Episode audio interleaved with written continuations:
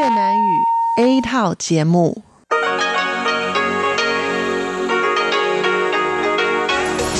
Đây là Đài Phát thanh Quốc tế Đài Loan RTI.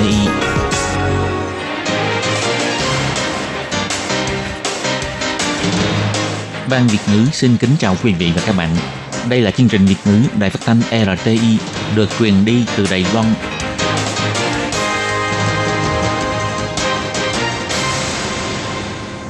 Các bạn thân mến, Hải Ly xin chào các bạn.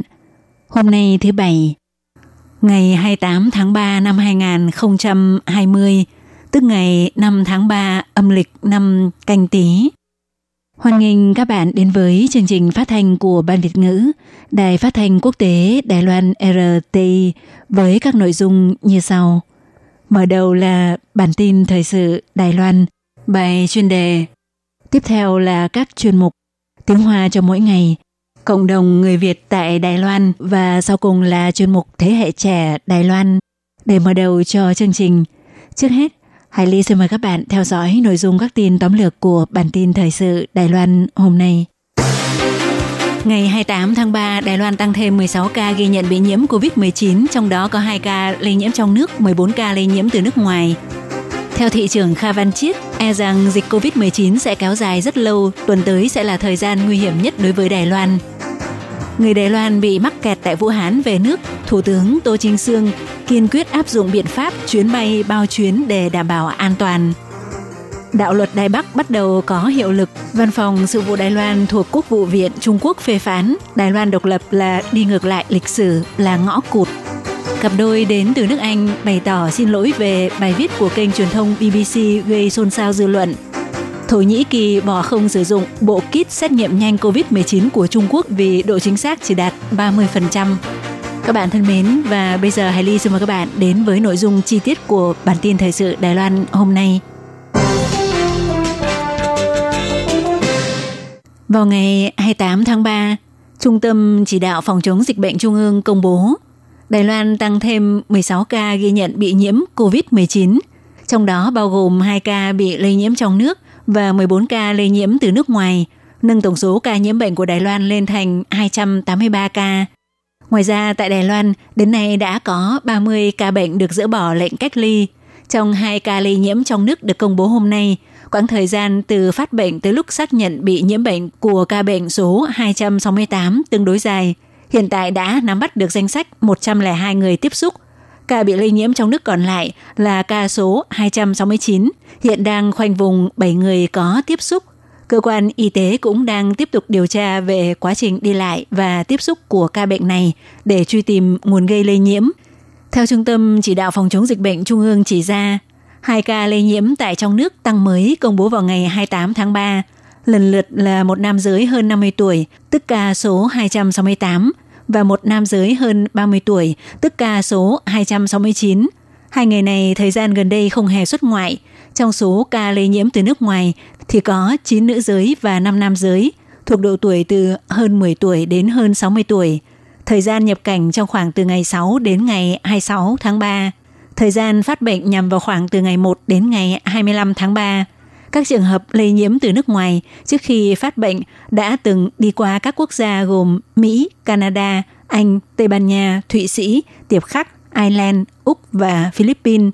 Họ ra nước ngoài chủ yếu là vì mục đích đi du học hoặc làm việc.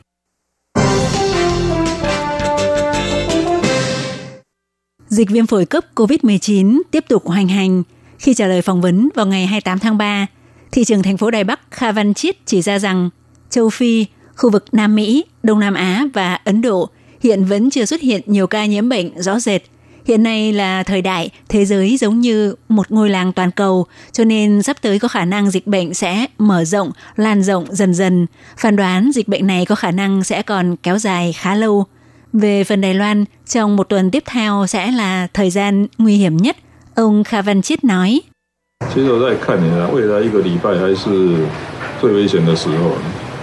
Bởi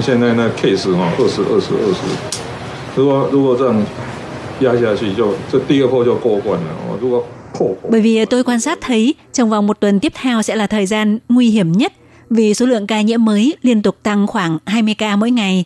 Nếu kiềm chế được thì sẽ vượt qua được, nhưng nếu có lỗ hổng thì sẽ rất đáng sợ. Những sự tranh cãi vô bổ một tháng sau hãy nên tiếp tục. Tôi bây giờ nín thở đợi trải qua hết tháng 3 này bình an rồi nói gì mới nói tiếp.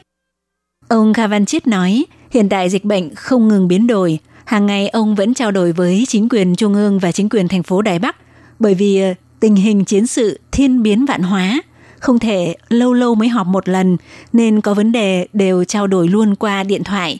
Cho tới thời điểm hiện tại, Đài Loan đang làm rất tốt. Về việc sau khi Trung Quốc tuyên bố dỡ bỏ lệnh phong tỏa đối với tâm dịch Vũ Hán, những người dân Đài Loan bị mắc kẹt ở Vũ Hán phải quay về Đài Loan bằng cách nào?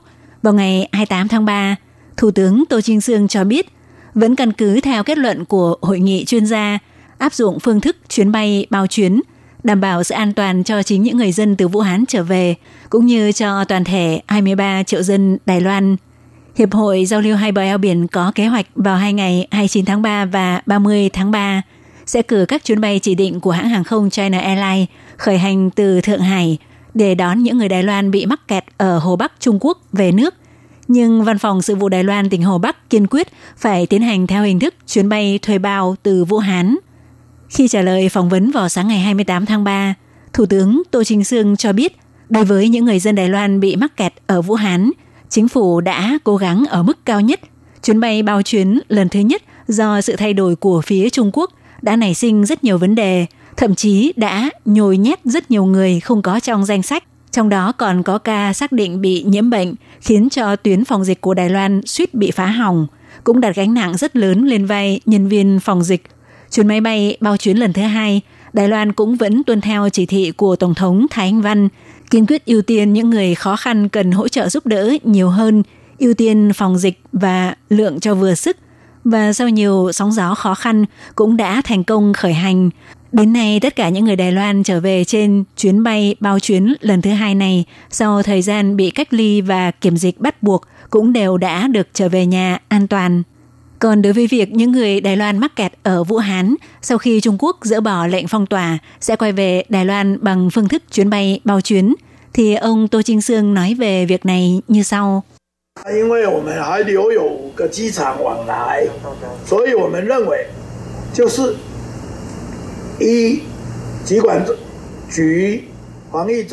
Bởi vì Đài Loan vẫn có 5 sân bay có các chuyến bay qua lại với Trung Quốc, do vậy chúng tôi cho rằng căn cứ theo kết luận của Hội nghị chuyên gia Trung tâm Chỉ đạo Phòng chống dịch bệnh Trung ương, nhất định phải đón họ trở về bằng phương thức tương tự chuyến bay bao chuyến. Ví dụ như trên cùng một chuyến bay nào, vào ngày nào, như vậy mới có thể triển khai toàn diện công tác kiểm dịch. Đồng thời, hành khách trên máy bay cũng mới được an toàn, sau khi về nước cũng đảm bảo an toàn cho 23 triệu dân Đài Loan. Ông Tô Trinh Sương cho biết, phía Trung Quốc hầu như lại liên tục gây khó dễ. Ông cho rằng, đối với việc người Đài Loan mắc kẹt tại Vũ Hán, nên làm tốt việc phòng dịch hơn và giảm bớt sự thao túng chính trị đi thì sẽ tốt hơn.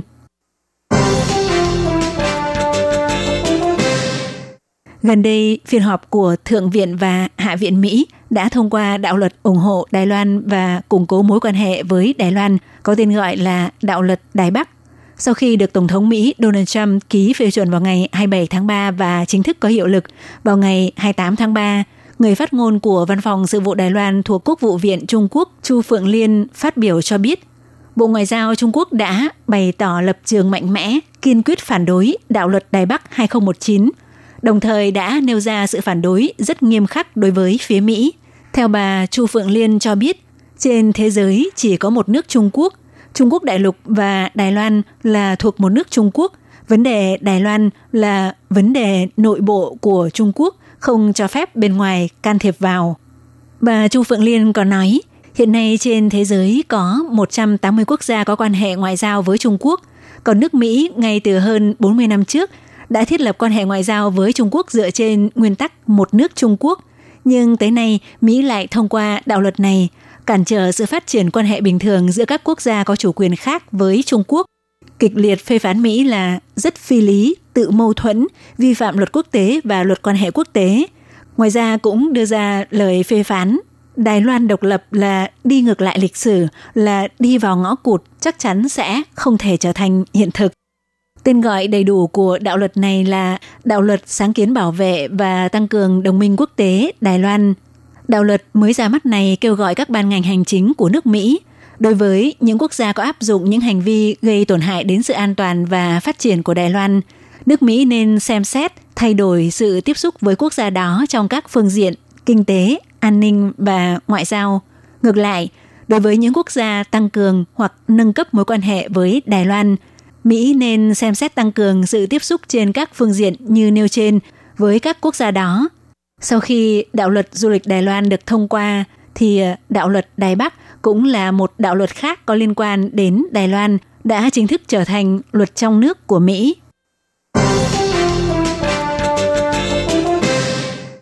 Theo kênh thời sự BBC đưa tin, một cặp đôi đến từ nước Anh phải tiến hành cách ly kiểm dịch tại Đài Loan đã phàn nàn trung tâm kiểm dịch của Đài Loan chẳng khác gì nhà tù, gây sự bất mãn trong dư luận Đài Loan. Tối ngày 27 tháng 3, văn phòng đại diện của Anh tại Đài Bắc đã thay mặt đương sự đưa ra lời phát biểu chỉ ra rằng sự việc này đã bị thổi phồng quá mức. Đương sự trước đó không biết rõ nội dung bài viết sẽ viết như vậy, đồng thời cũng bày tỏ lời xin lỗi vì đã gây ra sự kiện sóng gió này. Cô gái Natalie Dawson, 28 tuổi người Anh, và bạn trai người Úc Rohan Pixley ngày 14 tháng 3 nhập cảnh vào Đài Loan để đi du lịch. Tới ngày 18 tháng 3 được thông báo phải cách ly 14 ngày. Bà Jill Weaver, mẹ của cô Natalie Dawson, đã phàn nàn với hãng truyền thông BBC của Anh rằng điều kiện môi trường cách ly của Đài Loan quá tệ, chẳng khác gì nhà tù. Bài viết này đã được gỡ bỏ vào ngày 27 tháng 3. Trong lời phát biểu do văn phòng đại diện của Anh tại Đài Bắc thay mặt công bố chỉ ra rằng cô Natalie Dawson biết rằng bài viết này đã gây sự chú ý rất lớn của truyền thông Đài Loan. Cô cho rằng phần lớn nội dung trong bài viết của BBC là không chính xác, vì vậy hy vọng có thể nói ra suy nghĩ về việc vấn đề đã bị thổi phồng quá mức. Cô Natalie Dawson nhấn mạnh cô hoàn toàn tôn trọng các biện pháp cách ly kiểm dịch của Đài Loan và cũng chưa từng nghi ngờ về tầm quan trọng của nó. Đúng là khi mới đến trung tâm kiểm dịch thì có gặp chút vấn đề, nhưng sau khi được nhân viên quản lý trung tâm và văn phòng đại diện của Anh tại Đài Bắc hỗ trợ thì đã giải quyết xong xuôi. Cô vô cùng xin lỗi vì xảy ra sự việc như vậy. Tối ngày 27 tháng 3, cô Natalie Dawson và bạn trai cũng đã chủ động nhắn tin tới Cục Y tế huyện Hoa Liên để bày tỏ xin lỗi, giải thích rằng cô không nắm được nội dung bài viết của BBC. Rất xin lỗi vì đã gây ra sự kiện làm xôn xao dư luận như vậy. Theo trang mạng thời sự độc lập Middle East Eye đăng tin vào ngày 27 tháng 3 cho biết, theo chứng thực của quan chức Thổ Nhĩ Kỳ, do một loại sản phẩm của Trung Quốc được gọi là bộ kit xét nghiệm nhanh COVID-19 chỉ đạt được độ chính xác khoảng 30-35%, nên chính phủ Thổ Nhĩ Kỳ đã bỏ không sử dụng nữa. Trang Middle East Eye viện dẫn cách nói của một quan chức Thổ Nhĩ Kỳ rằng chúng tôi nhận được một số hàng mẫu của công ty đó gửi đến, phát hiện không dùng được. Vì vậy chúng tôi đã đặt mua sản phẩm bộ kit xét nghiệm của một công ty khác của Trung Quốc. Vị quan chức này không nêu cụ thể về việc đã sử dụng bao nhiêu bộ kit xét nghiệm nhanh để tiến hành kiểm tra thử, nhưng nhấn mạnh không hề lấy bộ kit bị lỗi để tiến hành thử cho người nghi bị nhiễm bệnh. Vào ngày 26 tháng 3, Tây Ban Nha cũng cho biết độ nhạy của một lô sản phẩm bộ kit xét nghiệm nhanh COVID-19 mua của Trung Quốc chỉ đạt độ chính xác 30%, do vậy đã trả lại 9.000 bộ kit thuộc cùng lô sản phẩm này. Phương tiện truyền thông của Tiệp Khắc cũng đưa tin, trong tháng này cũng đã từng nhận được sản phẩm bộ kit xét nghiệm nhanh do Trung Quốc xuất hàng có tỷ lệ lỗi đạt 80%. Quan chức của Tây Ban Nha cho biết, nhà cung cấp sản phẩm kit xét nghiệm nhanh mà họ đặt hàng cũng có cung ứng hàng cho Thổ Nhĩ Kỳ. Còn vị quan chức Thổ Nhĩ Kỳ nêu trên thì nói rằng, tôi không thể chứng thực sản phẩm mà chúng tôi mua và Tây Ban Nha mua là có giống nhau hay không. Các bạn thân mến, Hải Ly xin cảm ơn các bạn vừa theo dõi bản tin Thời sự Đài Loan do Hải Ly biên tập và thực hiện. Sau đây, Hải Ly xin mời các bạn tiếp tục theo dõi những nội dung còn lại của chương trình hôm nay. Hải Ly cũng xin phải tạm nói lời chia tay với các bạn tại đây. Bye bye!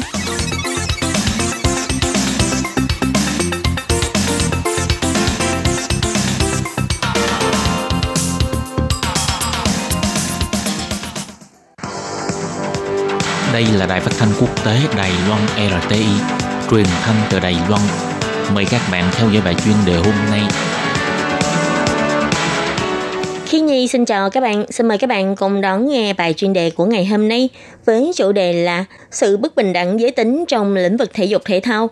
Nữ tuyển thủ nói bị đối xử bất lợi trong tuyển chọn, đào tạo và chuyển đổi nghề nghiệp. Sau đây xin mời các bạn cùng đón nghe phần nội dung chi tiết của bài chuyên đề ngày hôm nay. Gần đây, Học viện Thể dục Thể thao và Nghỉ dưỡng của Trường Đại học Sư phạm Đài Loan và Công ty Nghiên cứu Xu thế Đài Loan đã cùng công bố thành quả nghiên cứu về cảm quan môi trường thể thao của người dân Đài Loan năm 2019. Trong đó có tiến hành điều tra với 637 vận động viên nữ tham gia các cuộc thi đấu từ cấp thành phố, cấp huyện trở lên. Đại đa số cho hay, vì sự khác biệt về giới tính đã khiến cho nữ giới khi tham gia thi đấu thể thao, tập huấn hay chuyển đổi nghề nghiệp v.v. đều phải chịu sự đối xử không công bằng. Những nữ tuyển thủ này cho rằng phải tăng thêm cơ hội để các nữ tuyển thủ ra nước ngoài để tham gia thi đấu, cũng như là để nâng cao sự bình đẳng giới tính trên đấu trường thể thao. Nghiên cứu này được tiến hành trong thời gian từ ngày 22 tháng 8 cho đến ngày 31 tháng 12 năm 2019. Với cách thức lấy mẫu có chủ ý, thông qua việc trả lời bản câu hỏi trên mạng để chọn ra đối tượng tiến hành phỏng vấn phù hợp với điều kiện. Đối tượng phỏng vấn là những tuyển thủ vận động viên từ 13 tuổi trở lên, trong vòng một năm nay có từng tham gia thi đấu thể thao, cùng những người dân thích xem thi đấu thể thao. Trong đó, tất cả đã hoàn thành là 10.594 bản câu hỏi. Nội dung bao gồm đánh giá cảm quan môi trường thể thao huyện thị, đánh giá cảm quan hiệp hội thể thao từng môn, chính sách của chính quyền trung ương về thể thao, đề tài thể thao của nữ giới. Về mặt đánh giá cảm quan môi trường tập thể dục thể thao tại các huyện thị, kết quả cho thấy thành phố Đài Bắc, Đào Viên, Tân Bắc lần lượt là 3 thành phố đứng đầu trong các chính sách khuyến khích cho thể dục thể thao. So với năm 2018, thì huyện Bình Đông và huyện Vân Lâm là hai địa phương có tiến bộ rõ rệt. Huyện Bình Đông đã từ hạng 7 tăng lên hạng 4, còn huyện Vân Lâm thì từ hạng 18 leo lên hạng 14. Giáo sư Trương Thiếu Hy của Khoa Thể dục Trường Đại học Sư phạm Đài Loan nói, trong một năm qua, các huyện thị đã lần lượt khai mạc nhà thi đấu thể dục thể thao mới, đồng thời các số liệu nghiên cứu cũng phản ánh lên nhu cầu muốn tập thể dục thể thao của người dân. Về mặt đánh giá cảm quan hiệp hội thể thao từng môn, 3 hiệp hội thể thao được đánh giá tốt nhất lần lượt là Hiệp hội bóng bầu dục, Hiệp hội bóng đập và Hiệp hội Taekwondo. Về mặt đánh giá cảm quan chính sách chính phủ về thể dục thể thao, người dân đã đánh giá chung cho môi trường vận động thể thao trên toàn Đài Loan là 64,43 điểm, có một ít tiến bộ so với năm 2018 là 61,16 điểm, đã tăng 3,27 điểm. Về vấn đề nữ giới tham gia thể dục thể thao, nghiên cứu này cũng đã tiến hành phỏng vấn với 637 nữ tuyển thủ tham gia thi đấu tại cấp huyện, thành phố trở lên, tìm hiểu sự khác biệt giới tính liệu có ảnh hưởng bất lợi đối với nữ giới trong lĩnh vực thi đấu thể dục thể thao hay không.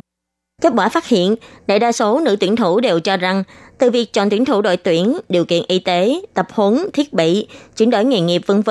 đều thực sự tương đối bất lợi cho nữ tuyển thủ. Trong đó rõ rệt nhất là về mặt nguồn vật tư nhân lực để đào tạo chuyên môn, cơ hội chuyển đổi nghề nghiệp sau khi tuyển thủ nghỉ hưu đều khá bất lợi cho nữ giới. Để nâng cao tính bình đẳng giới tính trong lĩnh vực thể dục thể thao, nữ tuyển thủ điền kinh Lâm Thị Định có nhắc đến, các nữ tuyển thủ vẫn thiếu thốn kinh nghiệm tham gia thi đấu trên đấu trường quốc tế. Hy vọng khi tuyển chọn tuyển thủ đại diện để đi thi đấu quốc tế cũng có thể để cho vận động viên nữ tham gia, để cho các nữ vận động viên cũng có thể tham gia thi đấu trên đấu trường quốc tế. Như tuyển thủ quốc gia môn bóng rổ, chị Trần Nhã cho hay, hiện nay số lượng các trận đấu của đội tuyển nữ được các kênh truyền thông tường thuật lại vẫn ít hơn rất nhiều so với trận đấu của đội tuyển bóng rổ nam. Chị cũng hy vọng là có thể rút ngắn được khoảng cách chênh lệch về số trận đấu được tường thuật giữa đội tuyển nam và nữ khi thi đấu. Về đánh giá của những người dân nữ giới đã đánh giá về mức độ xúc tiến thể thao cho nữ giới của chính phủ đạt 63 điểm, phải tăng cường ý nguyện tham gia về hoạt động thể dục thể thao của phụ nữ. Có 62,8% cho rằng nên mở các chương trình đào tạo thể dục thể thao chuyên thiết kế dành riêng cho nữ giới. 58,3% cho rằng phải có không gian và thời điểm vận động trong ngày dành riêng cho nữ giới. Và 57,5% cho rằng phải tăng cường tính riêng tư cho các thiết bị đi kèm tại nhà thi đấu hay sân thi đấu thể thao công cộng. Các bạn thân mến, bài chuyên đề của ngày hôm nay với chủ đề là sự bất bình đẳng giới tính trong lĩnh vực thể dục thể thao. Nữ tuyển thủ nói bị đối xử bất lợi trong tuyển chọn, đào tạo và chuyển đổi nghề nghiệp. Và khi Nhi biên tập và thực hiện cũng xin tạm khép lại tại đây. Cảm ơn sự chú ý lắng nghe của quý vị và các bạn. Xin thân ái chào tạm biệt các bạn và hẹn gặp lại.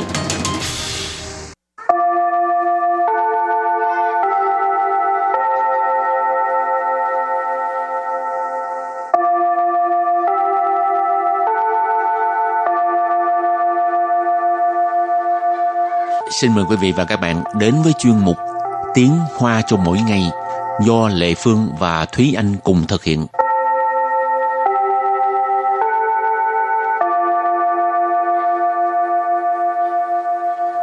Thúy Anh và Lệ Phương xin kính chào quý vị và các bạn. Chào mừng các bạn cùng đến với chuyên mục Tiếng Hoa cho mỗi ngày ngày hôm nay. Tuần trước mình học về những câu khen ngợi người khác.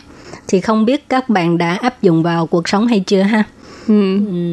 Có thể nói ni hẳn khờ ai. Không, tuần trước mình không có nói tới khờ ai.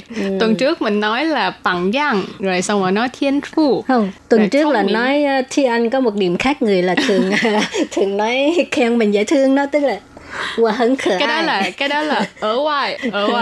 Còn các bạn muốn nói Thi Anh dễ thương là nói ni hẳn khờ ai. Cảm ơn. Rồi bây giờ mình tiếp tục khen ngợi người khác.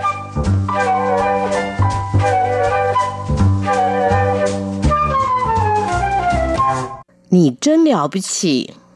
Nì chân liao bù qì. Nì chân liao bù qì. Nì chân liao bù qì. Tức là theo nghĩa tốt là nghĩa khen người ta nói là liao bù qì tức là giỏi, tuyệt vời. Chân liao bù qì tức là thật tuyệt vời. Nhưng mà nếu như mà theo nghĩa tiêu cực ấy, mà như là mình đang châm biếm người ta thì là nì chân liao bù qì thì nó là một nghĩa khác nha, tức là coi cái giọng điệu của mình, giọng điệu của mình là bạn giỏi ghê ta thì là có cái giọng điệu châm biếm. Nhưng mà nếu như mình than người ta thật sự thì cái giọng điệu của mình chẳng hạn như là nì chân liao bù qì tức là bạn giỏi quá, bạn thật tuyệt vời. Rồi cũng có một cái câu khen người khác bị cho khẩu ngữ gan de hảo. Gan de hảo. Gan de hảo. Gan de hảo tức là làm rất tốt, hoặc là cũng có tức là khen giỏi lắm là hay lắm, tốt lắm. Chẳng hạn như bạn đang diễn thuyết, có một người đang diễn thuyết đi, bạn của mình đang diễn thuyết thì diễn thuyết xong, bạn nó đi xuống chỗ ngồi thì mình có thể nói gan de hảo ha. Hoặc là khẩu ngữ hơn nữa mình có thể dùng là zhuo de hảo. Rất là ngắn, có 3 chữ à. Rồi câu kế tiếp là bạn rất giỏi, nhưng mà ở đây là nghĩa là ưu tú. Nǐ hěn yǒu xiǔ. Nǐ hěn yǒu xiǔ. Nǐ hěn yǒu xiǔ. Nǐ hěn yǒu xiǔ. Yǒu xiǔ là một từ Hán Việt bạn có thể thấy là nó tức là gần âm với chữ ưu tú. Nên nǐ hěn yǒu xiǔ là bạn rất là giỏi hoặc là bạn rất là ưu tú. Ngoài ra nếu mà muốn khen ngợi người khác thông minh á thì cũng có thể nói nǐ tai yǒu zhì huì le. Nǐ tai yǒu zhì huì le. Nǐ tai yǒu zhì huì le. Nǐ tai yǒu zhì huì le. Có nghĩa là bạn rất thông minh.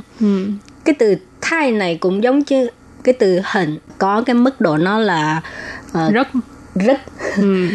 Zhì huì tức là cái trí tuệ đó. Cho nên câu nǐ tai yǒu zhì huì le tức là bạn rất thông minh. Rồi đằng sau câu nǐ tai yǒu zhì huì le thì mình có một câu khác là nǐ zhěn shì wǔ suò bù nèng. Nǐ zhěn shì wǔ suò bù nèng. Nǐ zhěn shì wǔ suò bù nèng. Nǐ zhěn shì wǔ suò bù nèng. Câu này phải nói là khen mà khen quá lên tận lên trời luôn ấy. Wǔ suò bù nèng nghĩa là không có gì là không thể, không có gì là không làm được. Nǐ zhěn shì nghĩa là bạn thật sự là wǔ suò bù nèng, không có gì là không làm được. Cho nên câu này ghép lại là bạn đúng là việc nào cũng làm được. Đưa lên tận mây luôn. Rồi câu tiếp theo nǐ hěn yǒng gǎn. Nǐ hěn yǒng gǎn. Nǐ hěn yǒng gǎn. Nǐ hěn yǒng gǎn có nghĩa là bạn rất dũng cảm, bạn rất can đảm ha. Dũng cảm tức là dũng cảm, câu này cũng rất là dễ ha.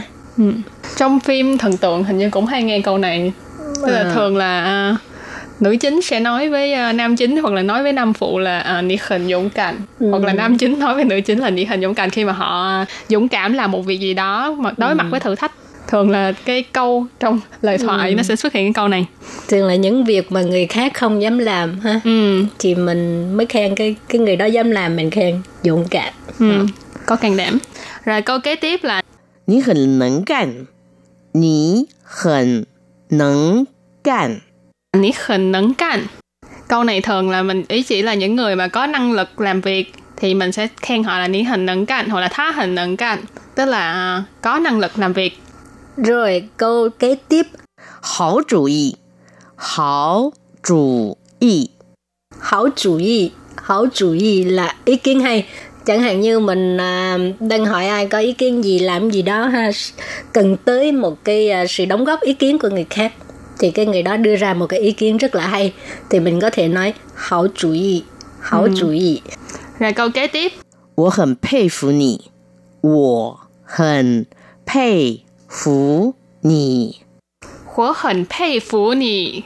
我很佩服你. Câu này cũng là xem ngữ khí của mình đúng không? Nếu như mà mình khen người khác, không biết khen hay là chê đây hả? Nếu như mình khen người khác á, thì mình nói 我很佩服你, tức là tôi rất là ngưỡng mộ bạn. Nhưng mà nếu như mà nghĩa mà châm biếm tích tiêu cực ấy, thì là 我很佩服你, tức là tôi phục bạn ghê luôn ấy. Cho nên thay phụ là cái từ Hán Việt của nó là bội phục, tức là cảm thấy ngưỡng mộ, bái phục bạn. Rồi câu cuối cùng đó là 你好专业. 你好专业. 你好专业. 你好专业, tức là bạn rất chuyên nghiệp. Wow, cái câu này là quá khen ngợi luôn ha. Cái này là khẳng định cái sự chuyên nghiệp của mình, cho nên khi mà mình được khen cái này là chắc cái mũi nó phồng lên to lắm á. Chuyên nghiệp là chuyên nghiệp. Ní hào chuyên nghiệp, bạn chuyên nghiệp quá. Nhưng mà cái này là năng lực của mỗi người trong cái chuyên môn cũng khác nhau thôi. Chẳng hạn như là mình là phát thanh viên thì mình chỉ là chuyên môn trong cái việc là phát thanh thôi, chứ mình đâu có thể nào mà đi nghiên cứu virus. Cho nên mỗi cái lĩnh vực nào mình giỏi, người ta nói ní hào chuyên nghiệp. Thì hôm nay những cái câu khen ngợi này đa phần là khen ngợi về cái khả năng làm việc, tức là cái khả năng năng lực của một người. Còn cái bài trước thì hơi khác. Rồi trong cái 10 cái câu ngắn gọn này nè, thì anh thích được người ta khen câu nào? Có lẽ là ní hậu chuyên gì không, nhưng mà nếu như mà thật sự là mình làm tốt á, bản thân Thúy Anh cảm thấy là mình làm tốt một việc gì đó mà người ta cảm thấy rồi người ta khen mình ní hậu chuyên gì, thì khi đó Thúy Anh cảm thấy rất là vui. Còn nếu như mình chưa làm tốt cái việc đó mà tự nhiên người ta khen mình ní hậu chuyên gì, chưa cảm thấy do tiền xin suy tôi hình xin suy, tức là cảm thấy là không có đúng với sự thật, cảm thấy là mình không có xứng đáng với cái câu khen ngợi này. Nhưng mà nếu như được khen câu này thì anh cảm thấy là được có cái sự khẳng định cho cái năng lực của mình. Còn Lê Phương thì thích được khen 你太有智慧了. Thôi và bây giờ thì trước khi chấm dứt bài học hôm nay, xin mời các bạn ôn tập lại nhé.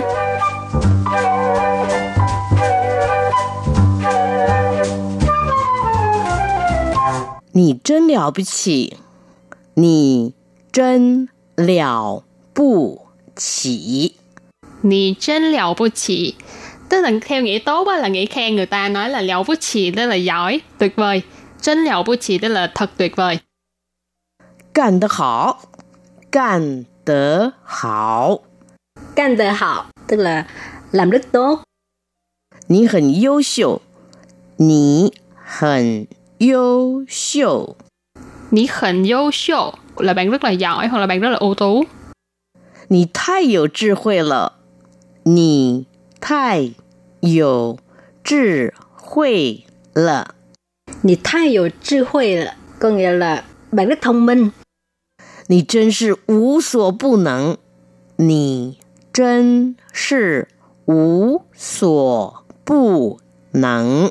Nǐ zhen shi wǔ suò bù nèng. Bạn đúng là việc nào cũng làm được. Nǐ hěn yǒng gǎn. Nǐ hěn yǒng gǎn. Nǐ hěn yǒng gǎn, có nghĩa là bạn rất dũng cảm, bạn rất can đảm. Nǐ hěn nèng gàn. Nǐ hěn nèng gàn. Nǐ hěn nèng gàn. Ý chỉ là những người mà có năng lực làm việc thì mình sẽ khen họ là nǐ hěn nèng gàn. Hǎo chủ ý. Hǎo chủ ý. Hǎo chủ ý, ý kiến hay. Nǐ hǎo chuyên nghiệp. Nǐ hǎo chuyên nghiệp. Nǐ hǎo chuyên nghiệp tức là bạn rất chuyên nghiệp.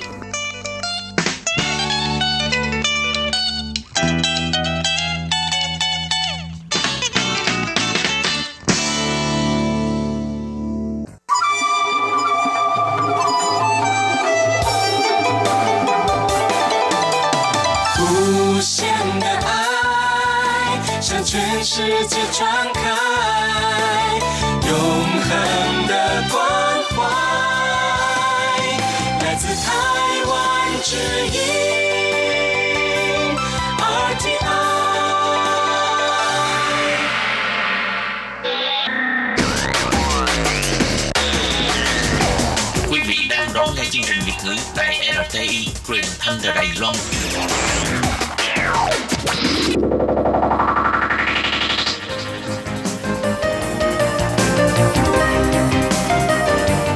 Chào mừng các bạn đến với chuyên mục Cộng đồng người Việt tại Đài Loan do Tú Kim và Hải Ly cùng thực hiện.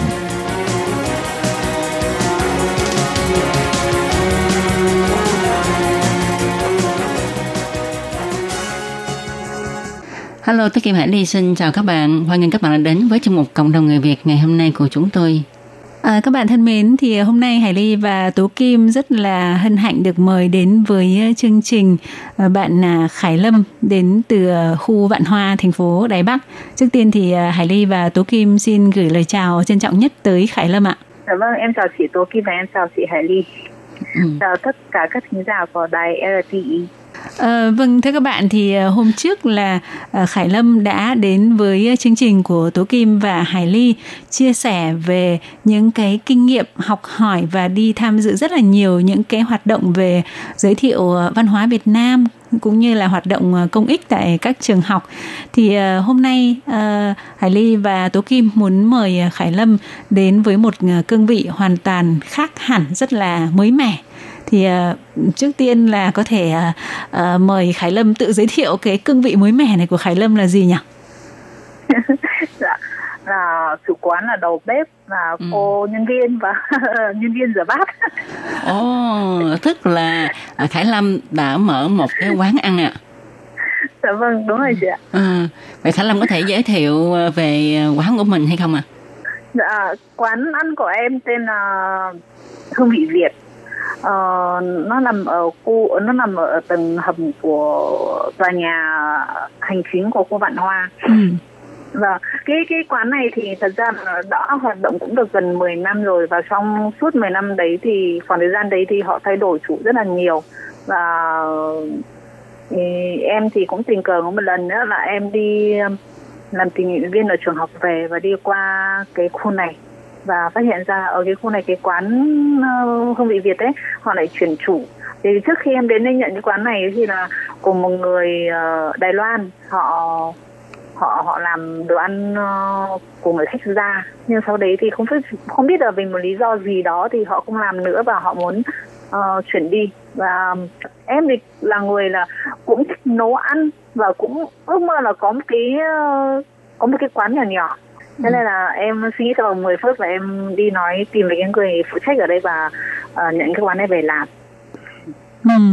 Vậy thì Hải Ly được biết là một cái thời gian trước đó không lâu ấy, thì lúc đó là Khải Lâm vẫn là đi làm công việc bình thường, tức là làm công ăn lương, nhưng mà sau đó thì một thời gian thì do bị tai nạn xe máy nên là Khải Lâm phải nghỉ ở nhà một thời gian để gọi là dưỡng thương. Thì tại sao mà Khải Lâm lại có một cái quyết định, có một cái bước ngoặt như thế? Bởi vì là theo Hải Ly ấy thì để mở được một cái quán ăn ở Đài Loan ấy thì nó phải mất rất là nhiều cái chi phí cho cái giai đoạn đầu tiên, gồm những cái chi phí trang trí này, rồi sắm sửa các cái đồ làm bếp này, rồi là bát đũa, các thứ, rất là nhiều thứ. Nên là sẽ cần phải có một cái số vốn nhất định ấy. Thì không hiểu là cái điều gì mà làm cho Khải Lâm lại có thể mạnh dạn để quyết định là mình sẽ tự tay mở quán như vậy. Em thấy nó là một quá trình mạo hiểm. Quyết định mở quán của em là một quá trình mạo hiểm. Thật ra thì bản thân em thì là em thích nấu ăn. Từ bé đến lớn ấy là em thích nấu ăn, và ngày xưa khi còn ở Việt Nam ấy thì em cũng có gần 6-7 năm ấy là em làm trong ngành du lịch và có liên quan đến cả khách sạn, nhà hàng. Ngành du lịch hả? Ngành du lịch, khách sạn, nhà hàng. Và nghĩa là làm chung về tất cả, nghĩa là có liên quan đến du lịch. Bởi vì mình cũng đi được nhiều nơi và cũng ăn được nhiều món, rồi cũng nói chung là cũng từ nhà hàng cho đến vỉa hè, nói chung là tất cả em đều thích, và nhất là những cái món ăn truyền thống của Việt Nam mình. Nói chung là Việt Nam là nó chia rất là nhiều nơi, nhưng mà mình ở miền Bắc cho nên là mình vẫn thích cái đồ ăn của miền Bắc mình nhiều hơn và biết làm nhiều đồ của miền Bắc hơn. Thế nên là khi mà em quyết định làm cái quán này ấy, thì thật ra là bản thân em cũng không có nhiều vốn, và khoảng cái thời gian trước ấy là em bị tai nạn và ở nhà 2 tháng, và sau khoảng 2 tháng đấy thì em cũng có là xin nghỉ việc của chỗ làm cũ vì không muốn để người ta phải chờ đợi.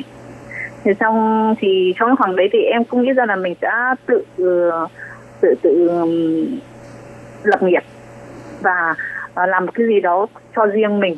Và em nghĩ đến nó là cái sở thích của mình là nấu ăn. Và em cũng có làm một cái thực đơn và cũng lên một cái phác đồ về cái kế hoạch kinh doanh trên mạng của em về các cái món ăn, và cũng lên các cái thực đơn mà mình sẽ làm khi mình bán ở trên mạng đó. Thì nói chung là từ cái phác đồ đó, rồi từ cái suy nghĩ, rồi từ cái ý tưởng đó, em cũng bắt tay vào em làm, mà dưới lúc đó em chỉ có một tay. Tại vì bị tay kia là bị đau do là vẫn phải bó bột đúng không? Đúng không ạ. Thế xong đấy thì em nói chung là vừa làm vừa nghĩ, và cũng nghĩ rằng là cái sự thành công nó là 50-50. Nếu như mình có một cái mặt bằng đó mình làm ấy thì nó cũng sẽ tốt hơn. Còn bản thân em thì không có vốn. Thì cũng tình cờ là cái lần đi tình nguyện viên trong trường học đó thì em phát hiện ra chỗ này. Thì cái chỗ này ấy thì thật ra là họ cũng đã trang trí rất là đẹp và tất cả mọi cái đều có. Mình chỉ cần đến mình cầu dọn dẹp sạch sẽ, rồi thiếu cái gì thì mình mua thêm, và mình làm thêm một số cái ở bên ngoài thôi. Cho nên là mới đầu nghĩ thì cũng rất, khi mà nói chuyện với cái bà quản lý ở đây thì mọi cái đều rất là đơn giản, nhưng khi mình bắt tay vào làm thì nó không hề đơn giản một chút nào. Và cái số tiền mà em bỏ ra để làm thêm một cái quán này thì nó cũng vượt quá cái khả năng của em. Cái hiện tại, và em cũng có nhờ chị gái em giúp đỡ và tất cả các bạn bè mà em quen biết thì mọi người cũng nhiệt tình giúp em, bởi vì nó thật ra là mọi người cũng kỳ vọng một chút, và em cũng hơi sợ một chút, nhưng mà nói chung là trong quá trình đấy thì mình vừa làm và mình vừa quay vòng cái số mà mình làm được ấy, để quay đi, cứ quay như thế vào chỗ nọ đắp chỗ kia rồi.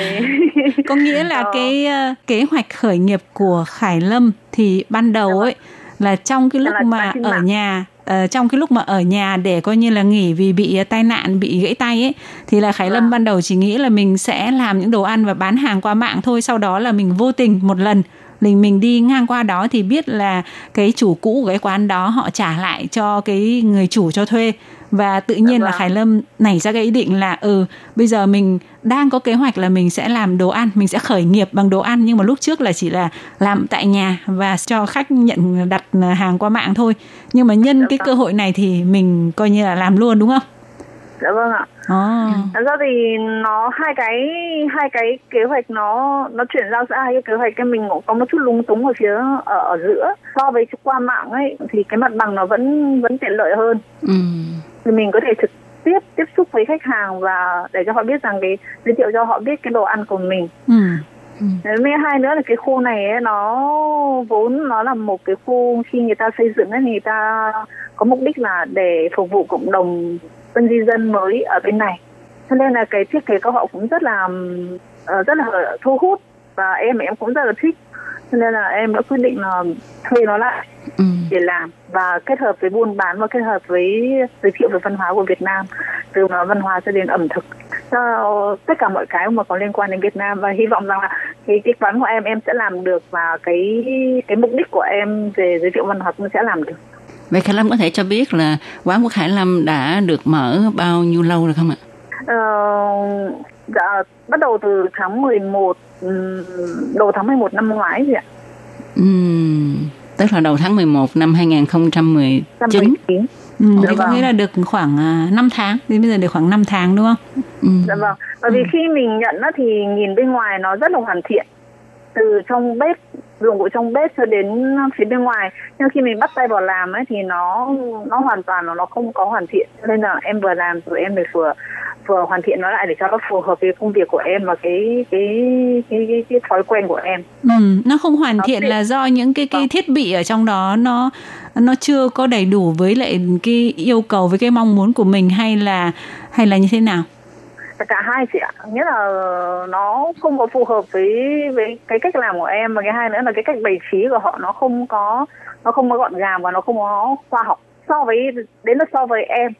với cái suy nghĩ của em. Cho nên là em hoàn toàn em phải sắp xếp lại hết, mà từ lúc làm cho đến khi nhận quán cho đến bây giờ là tất cả mọi cái là đều do tự tay em làm hết, và có thêm một người bạn nữa là giúp đỡ em, và bạn ấy thì giúp đỡ lại các cái ví dụ như điện nước, lắp lại các cái điện nước rồi những cái ở bên ngoài, rồi em cũng tự mình thay đổi lại như dán tường hay là dán lại quầy hay là làm vệ sinh ở tất cả các nơi, và bày trí thêm một chút xíu nữa. Rồi ở trong bếp mọi cái nó thiếu thì em cũng lại phải mua thêm. Nó mới đầu nghĩ thì nó rất là đơn giản, và có thể là chi phí không, như mọi người nói là chi phí không cao vì nó có hết sẵn rồi. Nhưng mà khi mà đến hiện tại đến bây giờ thì cái chi phí mà em bỏ ra đối với cái quán này ấy, thì cũng phải tầm bằng mở một cái quán nhỏ ở bên ngoài. Wow. Vậy cái này có một cái lợi ha, là khi mà mình sang một cái quán mà đã có sẵn trang thiết bị đâu đó đàng hoàng hết rồi á, thì mình nghĩ là mình vào sẽ làm được thôi. Nhưng mà mỗi người hay mỗi một đầu bếp ha, nó có một cái cách riêng, cho nên khi mà vào thì Khải Lâm mới phát hiện là những cái sự sắp xếp trong cái quán này nó không có thích hợp với lại công việc của mình.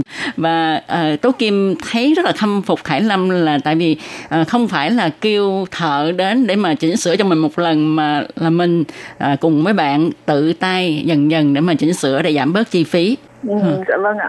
Và Khải Lâm làm sao để mà khắc phục việc này, tại vì lúc mà mới nhận quán thì tay Khải Lâm, một tay đã bị thương mà chưa có lành hẳn, vậy thì Khải Lâm phải làm sao để mà khắc phục? Dạ vâng, thật ra là em cũng rất là lo lắng, bởi vì mình đã nhận quán rồi mà nó lắng nhiều lúc nó lắm rồi đến nữa là có thể là không khóc nổi ấy chị. Nhưng mà mình nghĩ là mình đã nhận rồi thì mình phải cố gắng làm. Thế xong rồi và làm xong rồi để ý xem là cái tay của mình nó ở cái tư thế nào thì không nên, và nó sẽ gây cho mình bị đau, và có thể nếu khi mà bị đau thì nó sẽ ảnh hưởng đến cả một cái quá trình mà mình hoạt động. Nên là em vừa làm rồi em vừa rút kinh nghiệm, xong rồi vừa bảo vệ tay của mình, xong rồi bảo vệ công việc. Nhiều khi thì có nhiều khách ấy chị, xong là mình phải xào đồ nhiều, nó phải hoạt động liên tục, mà em lại bị tay phải nữa. Cho nên là nhiều khi đúng không, nói ra thì cũng hơi buồn cười, nhưng mà nhiều khi là nó mất vào trong ấy, để nhìn những cơn đau ấy, xong là mình làm đồ cho khách. Mà không cho phép mình bỏ cuộc, nên là mình phải học cách đi bảo vệ mình. Vậy Hải Ly hỏi thật Khải Lâm là khi mà Khải Lâm đến đặt vấn đề với lại cái bà chủ cho thuê, cái người quản lý ở đó, vì cái khu đó là một cái khu giống như là công hữu á, khu chợ công hữu đúng không? Thì trong tay Khải Lâm lúc đó là có khoảng bao nhiêu tiền mà mình dám mạnh dạn vậy? Dạ, em không, hình như là trong túi hình như là không có đến 1.000 kể cả trong tài khoản luôn. Vậy thì khi đó thì Khải Lâm nghĩ gì? Mình nghĩ rằng là mình sẽ lấy cái số tiền đó ở đâu, và Khải Lâm đã đặt vấn đề, đã nói chuyện với cái người quản lý, cái người cho thuê ở đó như thế nào? Dạ, em thì lúc đó em có nói với bà quản lý ở đây là cái tiền mà đặt cọc á, mình nhận cái quán này á thì cho em nợ lại. Và cái tiền mà trả tiền trước 1 tháng ấy thì sao em đợi đến cuối tháng. Và em đợi đến cuối tháng là nghĩa là em khi mà em thương lượng với bà ấy xong ấy, thì bà quản lý xong ấy, thì em mới quyết định là gọi điện cho chị gái em, và em có nói với chị gái em là em muốn làm như thế, và em đã thương lượng với bà quản lý ở đây là cái giảm cái tiền thuê xuống đến cái mức mà có thể là thấp nhất, thì bà cũng có cho em một cái giá. Vậy thêm về bà nữa là sẽ giảm xuống thêm một bậc nữa, và khi mà em kinh doanh ổn định rồi ấy, thì em sẽ quay lại, em sẽ tự động quay lại cái giá tiền thuê của bà ấy đưa ra. Và thì bà ấy đồng ý. Wow, có thể nói là Khải Lâm vô cùng dũng cảm, dám nhận quán khi mà trong tay chỉ có 1.000 đồng thôi ha. Vâng, và để biết được diễn biến tiếp sau như thế nào thì Tố Kim, Hải Ly xin mời các bạn tiếp tục đón nghe chương mục của chúng tôi vào tuần sau cũng trong giờ này nhé. Thân chào tạm biệt các bạn. Bye bye. Bye bye.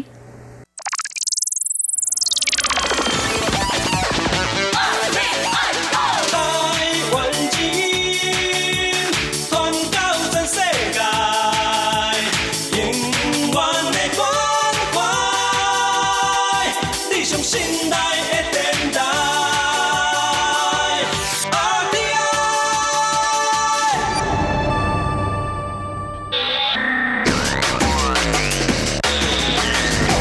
Quý vị đang đón nghe chương trình Việt ngữ tại RTI, truyền thanh từ Đài Loan.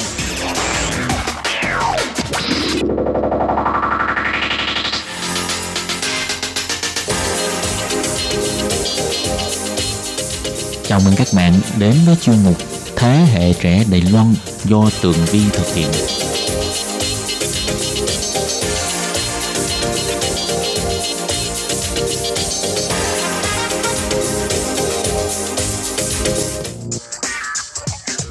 Hello, Tường Vi xin chào quý vị và các bạn. Chào mừng các bạn trở lại với chuyên mục Thế hệ trẻ Đài Loan để nắm bắt được những thông tin trẻ trung và vui nhộn nhất.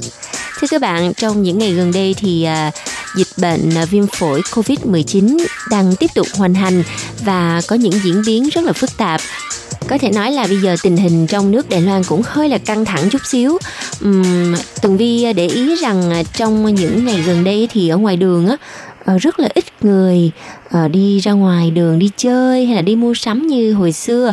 Và để các bạn hiểu rõ hơn về cuộc sống của giới trẻ trong mùa dịch bệnh COVID-19 như thế nào thì Tường Vi ngày hôm nay đặc biệt mời một vị khách mời đến với chương trình để chia sẻ với các bạn về đời sống của giới trẻ Đài Loan và giới trẻ Việt Nam trong thời kỳ dịch bệnh COVID-19 nha. Và bây giờ xin chào khách mời đặc biệt của chương trình ngày hôm nay. Xin chào bạn. Quang Thịnh xin chào chị Thường Vy và các bạn đang nghe chương trình của đài RTI. Thưa các bạn, Quang Thịnh là một trong những có thể nói là khách mời thường xuyên của Ban Việt ngữ, bởi vì Tường Vi và các anh chị trong Ban Việt ngữ dành rất là nhiều tình cảm cho bạn Quang Thịnh, bởi vì hồi xưa Quang Thịnh cũng từng là thành viên của Ban Việt ngữ đấy các bạn. Quang Thịnh ơi, trong những ngày gần đây dịch bệnh COVID-19 đang có những cái chuyển biến phức tạp thì công việc của bạn có bị ảnh hưởng nhiều không Quang Thịnh? Như chị Tường Vi cũng biết thì ngày xưa Quang Thịnh cũng làm trong đài phát thanh RTI, nhưng mà sau đó thì nhảy qua mảng du lịch do cùng chính sách cái Tân Nam Tiến của chính phủ bà Thái Anh Văn của Đài Loan.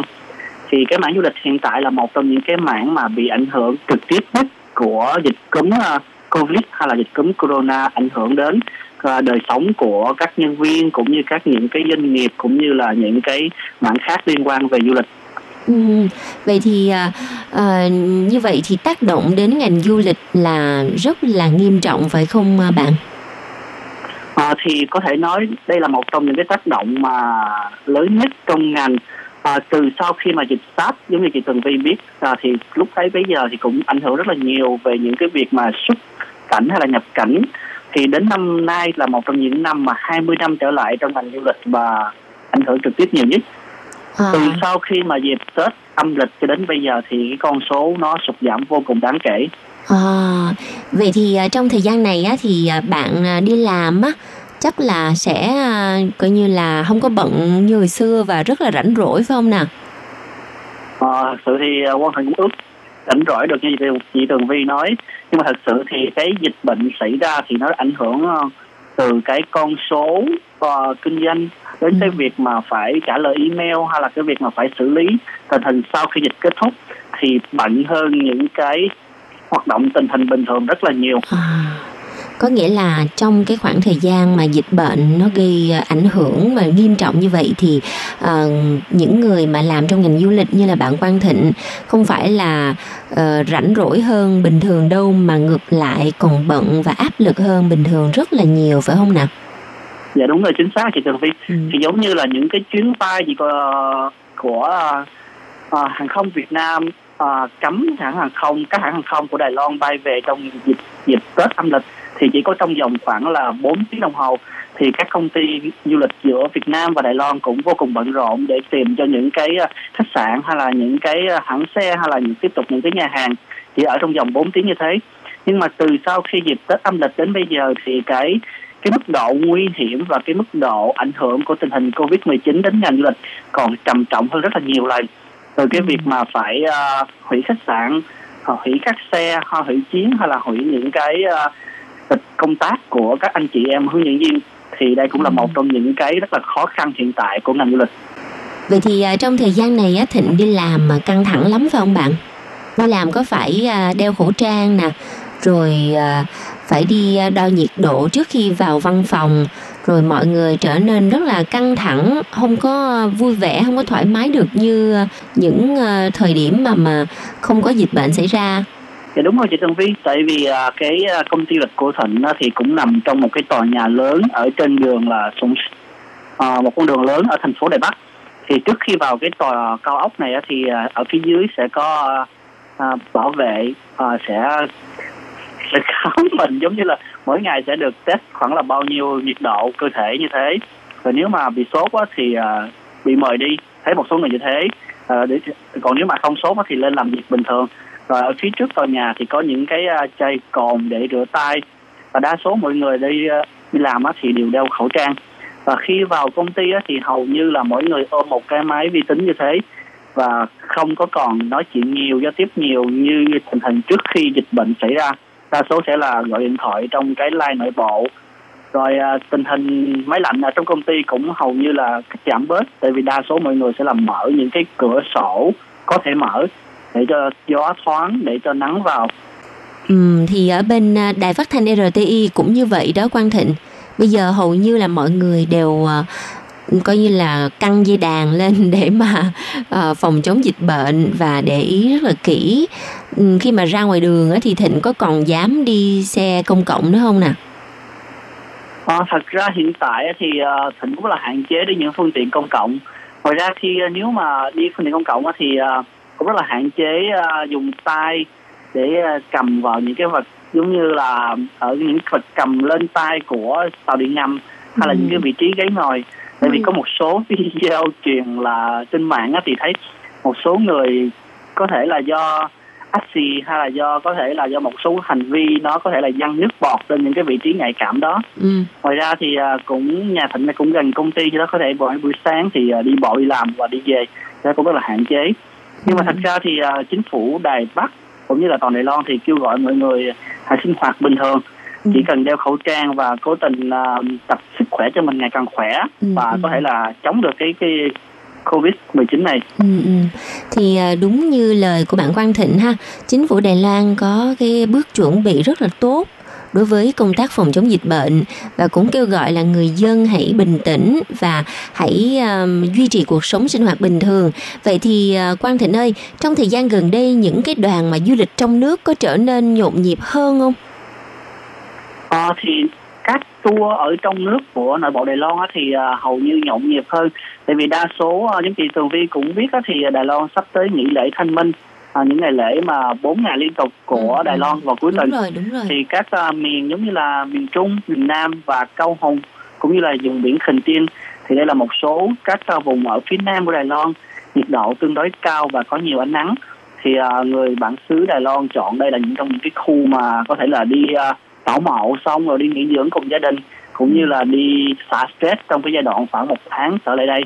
Riêng về cái khu vực của thành phố Đài Bắc thì do cái không khí hơi ẩm thấp và lạnh thì đa số mọi người ít lựa chọn để đi du lịch, họ sẽ về những phía Nam như thế. Vậy thì đối với Quang Thịnh thì sao? Bạn là một người rất là thích đi đây đi đó nè.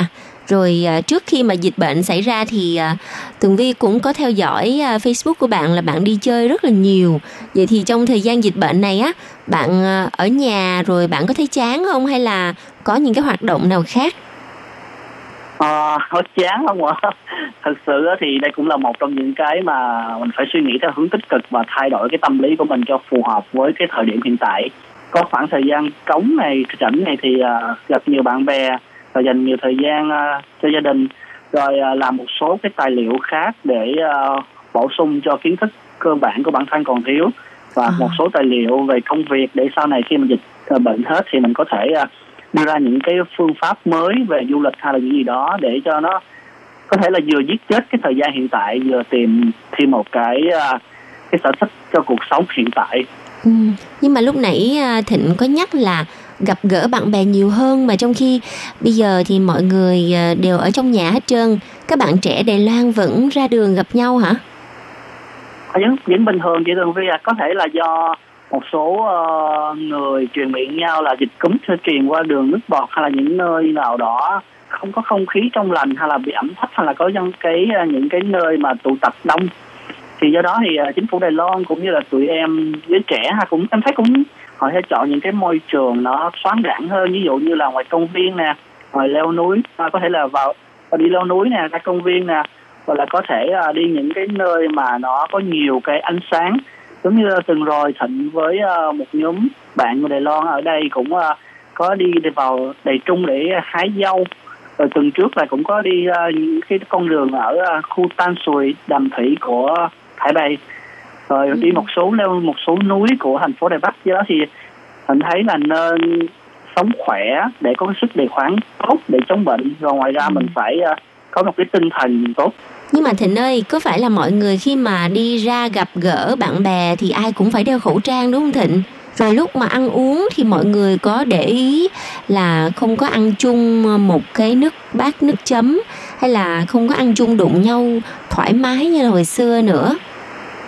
Dạ đúng rồi, vậy thì đa số mọi người gặp nhau sẽ đeo khẩu trang, nhưng mà đến lúc ăn uống hay lúc nói chuyện với nhau thì mọi người cũng xích lại gần nhau hơn, và ăn thì sử dụng những cái đôi đũa chung, có nghĩa là mình sẽ có một cái đôi đũa để gấp cho từng người như thế, chứ không dùng đũa của cá nhân của mình để gấp vào những món ăn chung.